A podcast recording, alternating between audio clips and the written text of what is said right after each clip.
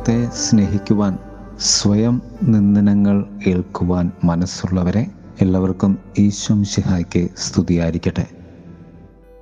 തിരുസഭ മാതാവ് ഇന്ന് നമുക്ക് നൽകുന്ന വചനധ്യാനം ലൂക്കായുടെ സുവിശേഷം പതിനൊന്നാം അധ്യായം നാൽപ്പത്തിരണ്ട് മുതൽ നാൽപ്പത്തി ആറ് വരെയുള്ള വാക്യങ്ങളാണ്. ഫരിസേരെയും നിയമജ്ഞരെയും കർത്താവ് കുറ്റപ്പെടുത്തുന്നതാണ് സുവിശേഷ ഭാഗം. ഫരിസേരെ നിങ്ങൾക്ക് ദുരിതം? എന്തെന്നാൽ നിങ്ങൾ അരൂതയുടെയും തുളസിയുടെയും മറ്റെല്ലാ ചെടികളുടെയും ദശാംശം കൊടുക്കുന്നു. എന്നാൽ ദൈവത്തിന്റെ നീതിയും സ്നേഹവും നിങ്ങൾ അവഗണിച്ച് കളയുന്നു. ഇതാണ് നിങ്ങൾ ചെയ്യേണ്ടിയിരുന്നത് മറ്റുള്ളവ അവഗണിക്കാതെ തന്നെ. ഫരിസേരെ നിങ്ങൾക്ക് ദുരിതം എന്തെന്നാൽ നിങ്ങൾ സിനോഗോഗുകളിൽ പ്രമുഖ സ്ഥാനവും പൊതുസ്ഥലങ്ങളിൽ അഭിവാദനവും അഭിലഷിക്കുന്നു. നിയമജ്ഞരെ നിങ്ങൾക്ക് ദുരിതം താങ്ങാനാവാത്ത ചുമടുകൾ മനുഷ്യരുടെ മേൽ നിങ്ങൾ കെട്ടി ഏൽപ്പിക്കുന്നു. നിങ്ങളോ അവരെ സഹായിക്കാൻ ഒരു ചെറുവിരൽ പോലും അനക്കുന്നില്ല.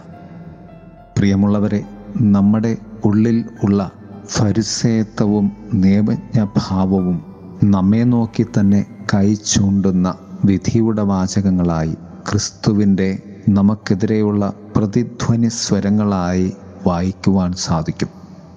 ഫരിസേർ അവഗണിച്ച് കളയുന്നത് നീതിയും സ്നേഹവും അവരെ നിർജീവങ്ങളായ കുഴിമാടങ്ങൾക്ക് തുല്യമാക്കി തീർക്കുകയാണ് ചെയ്യുന്നത്. ഈ നിർജീവത അവരെ പ്രമുഖ സ്ഥാനത്തിനായി പ്രലോഭിപ്പിക്കുകയും മറ്റുള്ളവരിൽ നിന്ന് അഭിവാദനവും സ്വീകരിക്കുവാനുള്ള പ്രവണതയിലും കൊണ്ടെത്തിക്കുന്നു. നീതി എന്നത് മറ്റുള്ളവർക്ക് അവകാശപ്പെട്ടത് ഞാൻ നൽകുന്നതാണ്. ദൈവം ആഗ്രഹിക്കുന്ന ഏറ്റവും വലിയ പ്രാർത്ഥന മൂല്യമാണ് അത്. നിന്റെ സാന്നിധ്യം ജീവിതം മറ്റുള്ളവർക്ക് അവകാശപ്പെട്ടത് നൽകുവാനുള്ള ഉത്തരവാദിത്വമാണ്. സ്നേഹമെന്നത് പ്രവൃത്തിയാകുന്നത് കർത്താവ് പറയുന്നത് പോലെ നിന്നെപ്പോലെ തന്നെ നീ മറ്റുള്ളവരെ സ്നേഹിക്കുമ്പോഴാണ്. ഇവ രണ്ടും നിന്നിൽ വറ്റുമ്പോൾ നീ അറിയാതെ ആഗ്രഹിക്കുന്ന രണ്ടു കാര്യങ്ങളാണ്. മറ്റുള്ളവരാൽ അഭിവാദനം ചെയ്യപ്പെടുവാനും പ്രമുഖ സ്ഥാനത്ത് എപ്പോഴും ഇരിക്കുവാനുമുള്ള പ്രവണത. ഈ പ്രവണതയ്ക്ക് കർത്താവ് നൽകുന്ന വ്യാഖ്യാനം കാണപ്പെടാത്ത കുഴിമാടങ്ങൾ പോലെയാണ് നിങ്ങൾ. അതിന്റെ മീതെ നടക്കുന്നവൻ അത് അറിയുന്നുമില്ല എന്നാണ്. നിയമജ്ഞരോട് കർത്താവ് പറയുന്നത് പോലെ താങ്ങാനാവാത്ത ചുമടുകൾ നിങ്ങൾ കെട്ടിവെക്കുമ്പോൾ ചെറുവരൽ പോലും നിങ്ങൾ സഹായിക്കുവാനായി നിവർത്തുന്നില്ല എന്നതാണ്. പ്രിയരെ വചനവും കൽപ്പനകളും കൂതാശകളുമൊക്കെ നാം ജീവിക്കുമ്പോൾ നമ്മുടെയൊക്കെ അനുദിന ജീവിതത്തിൽ ഒരു ചെറുവിരലിന്റെയെങ്കിലും സഹായം മറ്റുള്ളവർക്ക് നൽകുവാൻ നാം പരിശ്രമിക്കുന്നുണ്ടോ അറിഞ്ഞുകൊണ്ട് ആഗ്രഹിക്കുന്നുണ്ടോ എന്ന് ചിന്തിക്കേണ്ടതുണ്ട്. നമ്മെ തന്നെ വിമർശിക്കുവാൻ ഈ വചനം നമുക്ക് മുൻപിൽ ഒരു ചൂണ്ടുപലകയോ ചൂണ്ടുവരലോ ആയി നിലനിൽക്കുകയാണ്. മറ്റുള്ളവരെ വിധിക്കാതെ നമുക്ക് നമ്മെ തന്നെ വിധിച്ചുകൊണ്ട് നീതിയും സ്നേഹവും പരസഹായവും നമ്മുടെ ജീവിതത്തിൽ അനുവർത്തിക്കുവാൻ ദൈവ സഹായം നമുക്ക് അഭ്യർത്ഥിക്കാം. ഏവരെയും ദൈവം സമൃദ്ധമായി അനുഗ്രഹിക്കട്ടെ. ആമേൻ. ഹൃദയം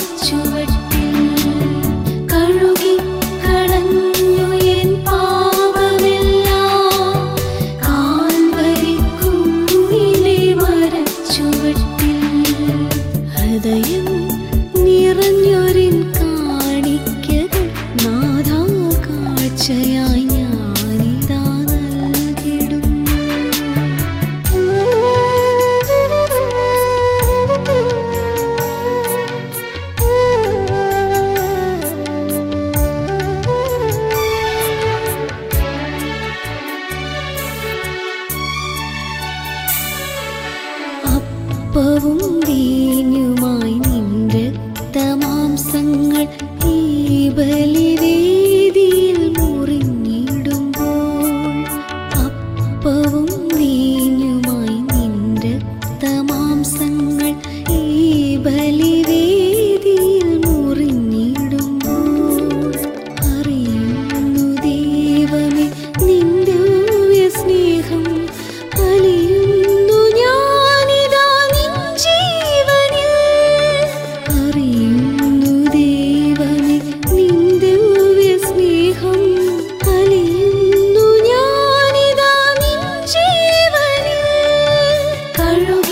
കാണുന്നു